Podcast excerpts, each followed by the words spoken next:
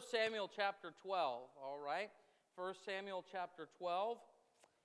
And we're going to begin reading in verse 1. We've been in 1 Samuel now for uh, quite a few weeks as we've been kind of laying the foundation for our study on the kings of Israel. And uh, really, the goal of this is to give us kind of a, a picture of the, the, the, timeline of the various kings of Israel and Judah and how they fit together and the things that they, uh, that they did and all of that. But we've been kind of laying a foundation for that in studying Samuel and his life. And now, a few weeks ago, we looked at the anointing of Saul to be the first king. And uh, last week, we looked at that situation where those men, the Ammonites, uh, came up against the men of Jabesh Gilead, and how really the Lord used that as an opportunity for Saul to kind of, uh, I guess, become the leader in the eyes of the people. But now we're going to pick it up in verse number 1 of 1 Samuel 12, where it says, And Samuel said unto all Israel, Behold, I have hearkened unto your voice in all that ye said unto me and have made a king over you. And now behold, the king walketh before you, and I am old and gray headed, and behold, my sons are with you, and I have walked before you from my childhood unto this day. Behold, here I am, witness against me before the Lord and before his anointed, whose, whose ox have I taken, or whose ass have I taken, or whom have I defrauded? Whom have I oppressed, or of whose hand have I received any bribe to blind mine eyes therewith? And I will restore it you. And they said, Thou hast not defrauded us, nor oppressed us, neither hast thou taken aught of any man's hand. And he said unto them, The Lord is witness against you, and, and his anointed is witness this day, that ye have not found aught in my hand. And they answered, He is witness. I want to just stop there for just a moment and, and, and consider that point number one in your outline there, if you have an outline. If you don't have one, you can raise your hand, we'll get one to you. But point number one there in your outline, we, we see Samuel's leadership as he has brought the congregation of Israel together and he is now addressing them. He, he reminded them how they had asked for a king. They had uh, re- they had basically requested a king or demanded a king against God's will and against Samuel's protests. And so he went on record again stating that having a king was the, their idea. It, was it wasn't God's plan for them, it was something that they just simply demanded. They weren't looking for God's best, but uh, they were simply doing uh, what they wanted. And if you remember, their reason for wanting a king uh, does anyone remember the reason that they wanted a king? Yes, ma'am. Just to be like the other nations, right? We want a king uh, just like all the other nations around us have kings that can deliver us from battle or in battle, you know, deliver us from our enemies and so on and so forth. Well, think about that if you would. They had the best deliverer in the entire world. They had God on their side. And yet they looked around them and they saw the other nations and they said, why can't we be more like them? Isn't it interesting how God's people often fall into a trap of wanting to be like the people all around them instead of just trusting God and understanding that His will is best for us? And so uh, Samuel kind of reminded them this was your idea. And then he spoke of his service as a leader. Uh, he says uh, in verse number uh, 2, he says, Behold, the king walketh before you, and I am old and gray headed. Behold, my sons are with you, and I have walked before you from my childhood unto this day. So, from the time he was a child serving with Eli in the tabernacle until now, they had watched him and, and seen his manner. Now, here's something I find really interesting about that. I was just talking to uh, someone over here who mentioned uh, going to a church, attending a church where they knew the pastor when he was a child, and how odd that felt because you know normally you're not used to watching someone grow up and then them becoming your leader and and uh, and that can certainly create some interesting situations. Uh, and and in a, a lot of times, leaders that are kind of, if I can use the term, those larger than life, you know, big personalities, real strong leaders, there's a degree of kind of separation there. There's an element of mystery almost about them. Here, Samuel is saying, Listen, you've known everything about me.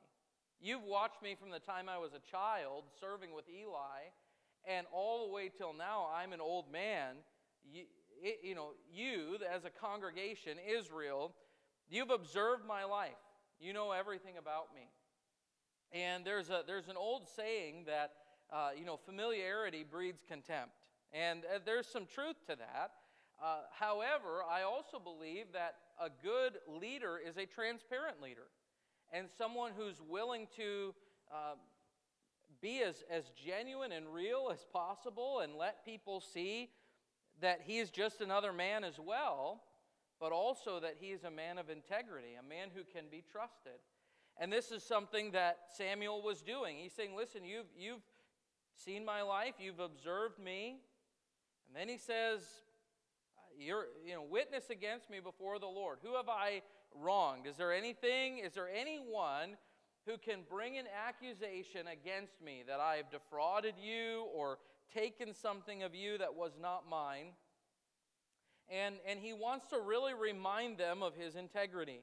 Uh, letter C there, he spoke candidly and directly of his integrity. For Samuel, this was an important moment to affirm his testimony before God, the people, and Saul, which was God's anointed king. Notice he also said, Behold, here I am. He wanted the people to testify publicly concerning his manner of life and ministry. Isn't it interesting that, that Samuel didn't just stand there and say, Everyone here knows that I have not done anything wrong. I have not defrauded you. I haven't taken anything. He actually opened the floor and he said, I, I want to know who is there that has any, anything that you can bring against me. And I think that that was actually very wise on his part. Because what it does is when, when that floor is opened, everyone had their opportunity. I mean, it's kind of a speak now or forever hold your peace moment. You know, you have an opportunity. If you have grievances against me, let's deal with those things now. And obviously the people didn't. Well, that then satisfied would have satisfied the, the minds of the people. Okay, Samuel was a leader with integrity. It's one thing for him to say, I'm an honest person. Every politician that's ever, that's ever lived will tell you that they're an honest person. But we know that the opposite is often true, that they're not always honest people, right? But when there is no, no um, accusation or, or opportunity for reproach upon a person, even when the opportunity is presented publicly, testify against me, it kind of sets everyone's mind at ease. All right? Number three, was there any testimony or record of his corruption or abuse of his office for personal gain? If he had wronged them in any way, he wanted to make it right. He was not, first of all, he was not in this service for himself. He wasn't in it for personal gain. I don't want to be too political this morning. I already mentioned politicians. But the truth is that a lot of times, if you want to know who's corrupt as a politician and who's not, just follow the money. you see a lot of people that'll get into office and they're not very wealthy, and by the time they leave office, they're extremely wealthy. Where did that money come from? And I'm not saying, you know, if they wrote some books or something and they legitimately made gain, I'm not against that. But but oftentimes, the reason that they're in a, a position of power is because they're trying to posture themselves in a way that they can gain and benefit from that. But a true leader, a godly leader, is more interested in God's will and the needs of God's people than he is about his own gain and prosperity. And so he, he brought that out. And then he even said uh, in verse number um, in verse number three, the end of verse number three, he says, Or of whose hand have I received bribe to blind mine eyes therewith, and I will restore it to you. In other words, if, if I have wronged you, I will make that right. And I think that that's a, a positive attribute of anyone, but especially those in leadership, to be willing to say, listen, you know, I, I've tried to live with integrity, but if in some way I have brought harm to you or, or defrauded you in some way, I want to take the steps necessary to make that right.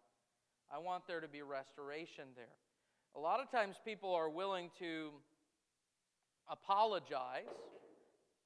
They're willing to apologize, but not necessarily willing to restore. You know, they're not willing to really take the steps necessary to make it right when they have wronged someone else. But that certainly isn't God's plan. And so here Samuel says, Listen, if I've wronged you, I want to make that right. The people, letter D, verbalized that Samuel had lived a blameless life, and their testimony was witnessed by God and his anointed Saul. Samuel used the term his anointed, the Lord's anointed, twice, and it seems that he was referring to the transition from himself to Saul.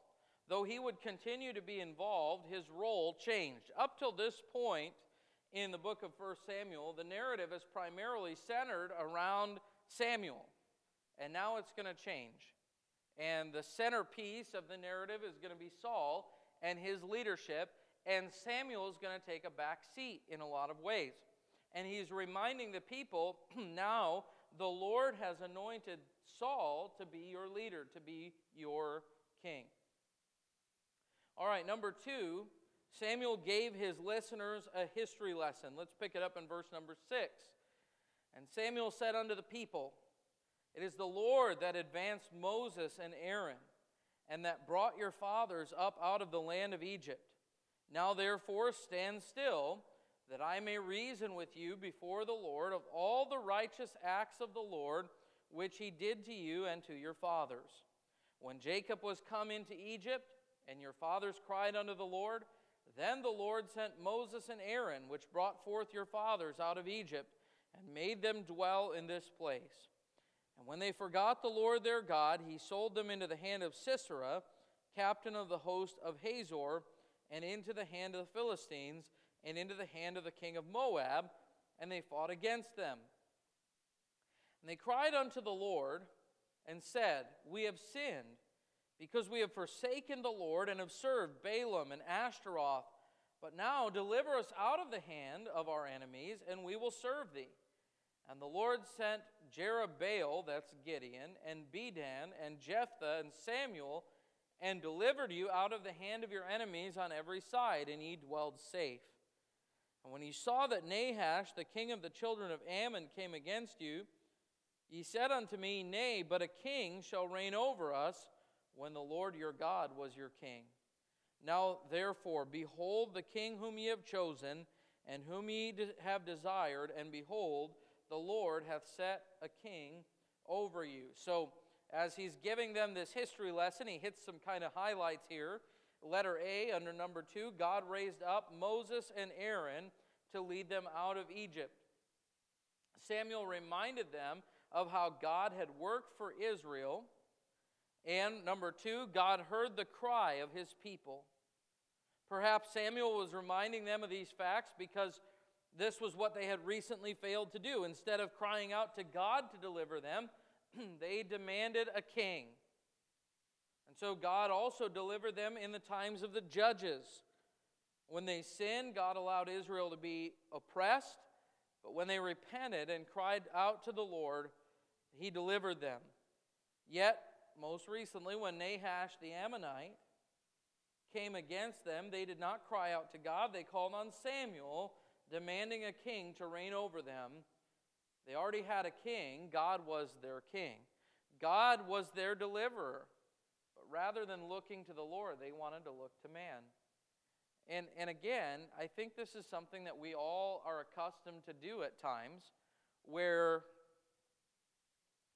we trust in the Lord theoretically. we know that He is all powerful, we know that He's able, and really we can even point back to times in our lives where He has come through for us and how He's delivered us. But in a moment of crisis, we want a deliverer that we can see with our eyes and hear with our ears. I mean, in, in, all honesty, I think this is even sometimes just the way that we're, we're made and, and the fact that we are, according to the Bible, we're dust. but, you know, if I get a bad diagnosis of health, the first person that I tend to run to is a doctor. And I, am not saying that that's wrong. I, I'm thankful for doctors. I'm thankful that God has given us technology and He's given us wisdom and understanding and He's given us people who are trained medically and able to help. But really, our first call should be to the Lord, not to some man. And, and the same is true when it comes to uh, our, our finances. A lot of times we're running to a bank or we're running to an insurance company or whatever the case is. Uh, again, the Lord allows these things and I, I'm thankful for them, but our eyes ought to be on the Lord, not on man. And the first thing they did when Nahash the Ammonite came up was they looked to men. We need a king. Instead of saying, Okay, Lord, we're looking to you, and the Lord very well may have said, Well, go get Saul, and he will lead. Uh, he'll lead the people against him. You know, God uses men, God uses people, but our confidence ought not be in men. Our confidence needs to be in the Lord. And so here they were. Uh, they, they were looking for an earthly king, a human that they could see and hear.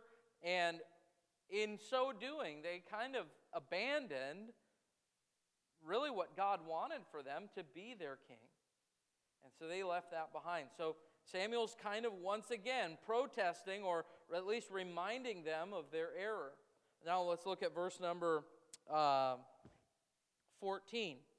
Samuel says, If you will fear the Lord and serve him and obey his voice and not rebel against the commandment of the Lord, then shall both ye and also the king that reigneth over you continue following the Lord your God. But if you will not obey the voice of the Lord, but rebel against the commandment of the Lord, then shall the hand of the Lord be against you as it was against your fathers. Now therefore stand and see this great thing which the Lord will do before your eyes. Is it not wheat harvest today? I will call unto the Lord, and he shall send thunder and rain, that ye may perceive and see that your wickedness is great, which ye have done in the sight of the Lord, in asking you a king. So Samuel called unto the Lord, and the Lord sent thunder and rain that day, and all the people greatly feared the Lord and Samuel. And all the people said unto Samuel, Pray for thy servants unto the Lord thy God that we die not, for we have added unto all our sins this evil to ask for us or to ask us a king.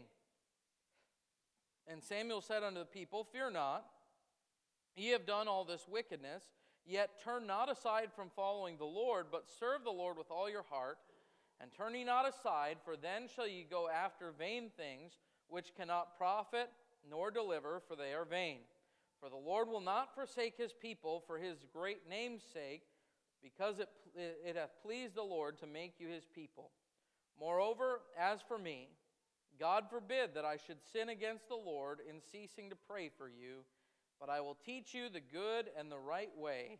Only fear the Lord and serve him in truth with all your heart, for consider how great things he hath done for you.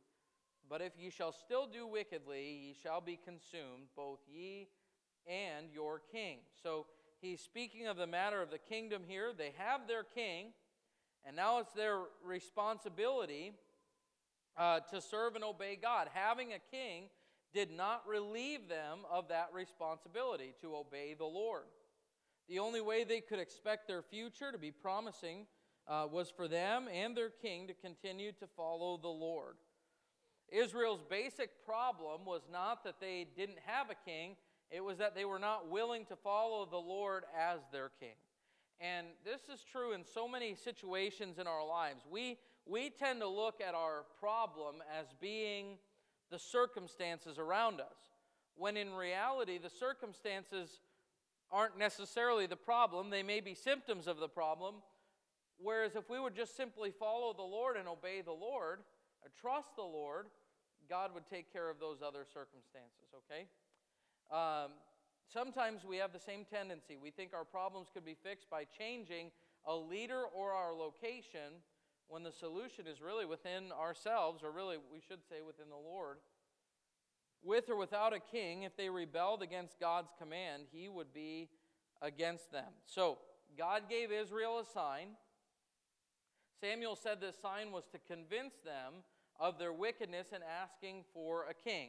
God sent rain and thunder uh, on the day of wheat harvest. That was an unusual thing, and it was actually a bad thing. uh, you don't want a, a, a heavy thunderstorm uh, to mess up your harvest. And, and, uh, and that was a sign that the Lord was not blessing them because of their sin. Uh, letter C there, uh, it says Israel confessed their sin, asking Samuel to pray for them. And then Samuel encouraged them to faithfully follow God. He reminded them that they were God's people. He promised he would continue to pray for and instruct them. And then Samuel pressed them for continued consecration to God. I love this. The Lord is bringing uh, uh, some affliction into their lives in order to show them their sin, but He has not abandoned them. And, and that's a really encouraging thought to me that there are times that I might get out of God's will and the Lord will bring that chastening rod to me to correct me and show me that I'm wrong. But even in that time, God is still with me and God is still for me. And I'm thankful for that. Um, I, there was a, a situation, those of you who know my son, Judah, my little five year old, you know, he's a, he's a, a sweet little thing. I mean, he just loves people. He's kind of cuddly. Just, but he'll tell me every single day, Dad, you're my best friend in the whole world. Dad, you're my best friend. I just love you. Well, the other day, he was acting up. I don't even remember what all happened, but I had to discipline him for something. And I dealt with that discipline. And as I do, I'm stern but loving. And he's crying and he looks at me and he says, Dad, you were my best friend. and he, you know, you could just tell he was heartbroken because he felt like there was something between us and that maybe I was angry with him or I didn't love him anymore or whatever the case was. And I reassured him, son, I'm still your best friend. I still love you. You're still special to me. I'm trying to work for good in your life.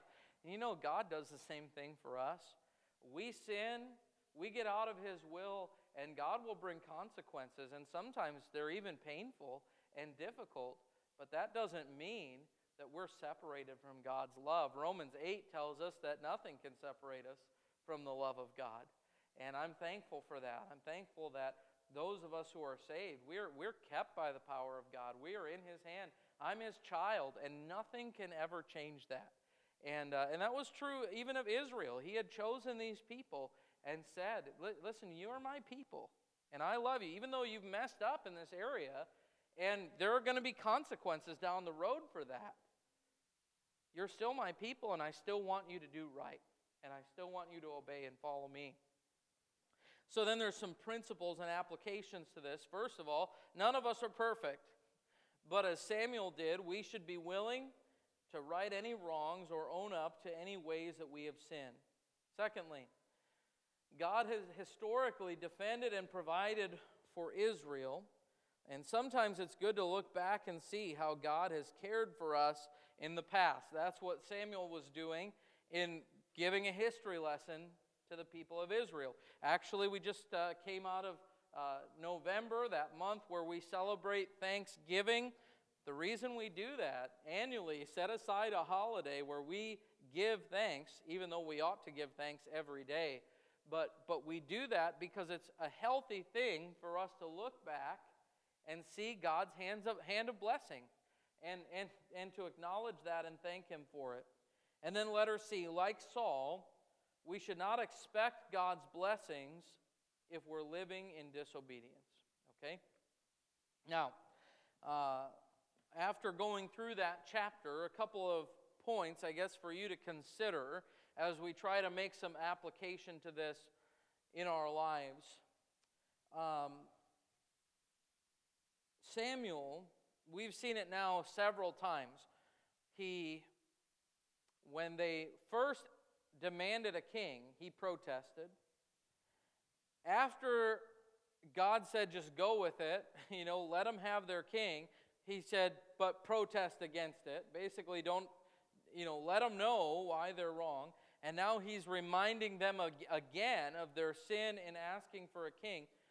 But do you think that maybe the reason for the continual reminding of that sin is really to illustrate the importance of God wanting us to take ownership for our failures?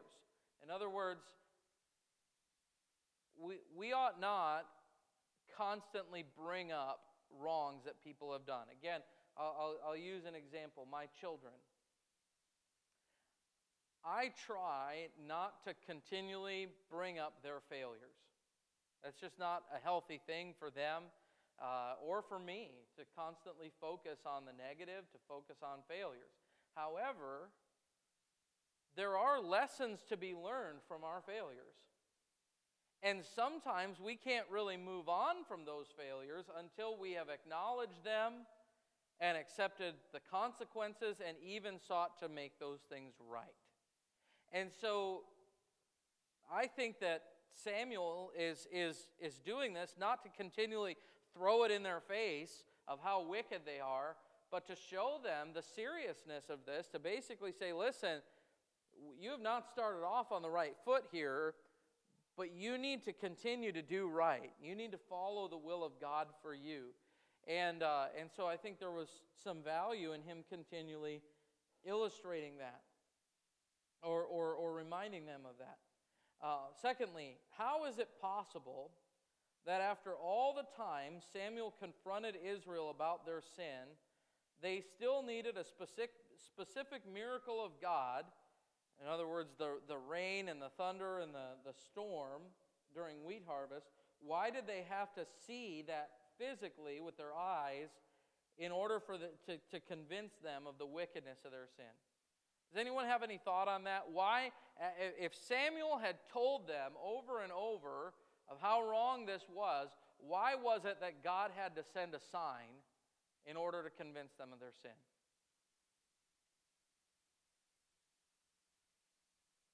Yes, sir. Okay? Just just to get their attention. Yeah?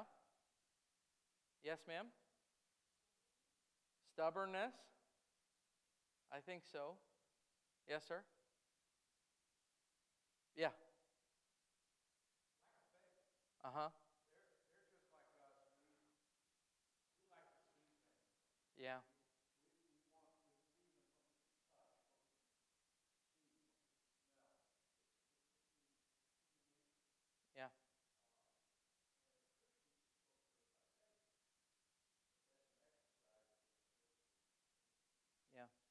I think you're all right. The reality is that we kind of tend to, somehow there's a disconnect sometimes between what God says and what we would even say we believe and what we really believe deep down within our soul. you know, and it's a lack of faith, it's stubbornness, and it's that we, we're not really letting God get our attention to shake us up. In other words, uh, I mean, one of the things that's frustrating sometimes for me as a preacher, and this isn't against anyone, it's, it's human nature in general, but it's hard sometimes to stand in the pulpit and preach and know that, that this is a need within the church. We need this. And to even hear people say, oh, that was a great message, but nothing changes. when there's a disconnect between what we say we believe and what we're actually acting upon, it is a lack of faith, it is stubbornness, and it's kind of a an unconsciousness that we're going through life as like, yeah, I know God's not real pleased with this, but it's not that big of a deal. Well, it is a big deal. And when God says something, it's a big deal. And sadly, He sometimes has to bring consequences even to wake us up to that reality. This is serious. And I mean what I say. And so I think that's part of it. And then lastly, what do you think we can learn from the way that Samuel persistently pressed Israel about their sin and the need to live wholeheartedly from the Lord? Is there anything uh, for the Lord? Is there anything that you think of that we could gain uh, from just considering how Samuel was persistent in reminding Israel about their sin and admonishing them to live for the Lord? Yes, ma'am.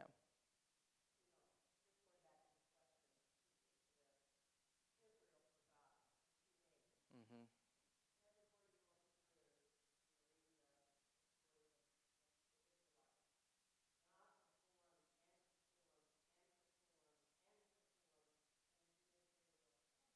Yeah.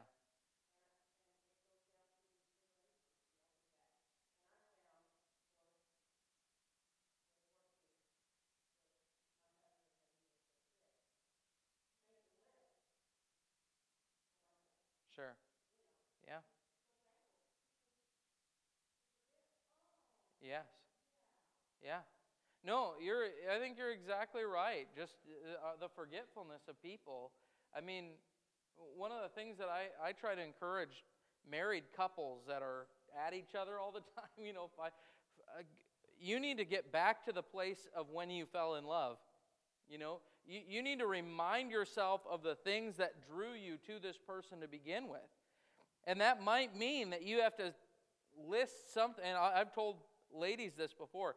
Every day, I want you to list one thing that you're thankful for about your husband. And I've heard them say, man, I don't know, after about three days, I don't know what I'm going to write, you know? well, that's a problem. You know, you need to, you need to remind yourself. You need to find something that you can be thankful for. And the same is true for husbands and their wives. We just need to be reminded because we so often forget.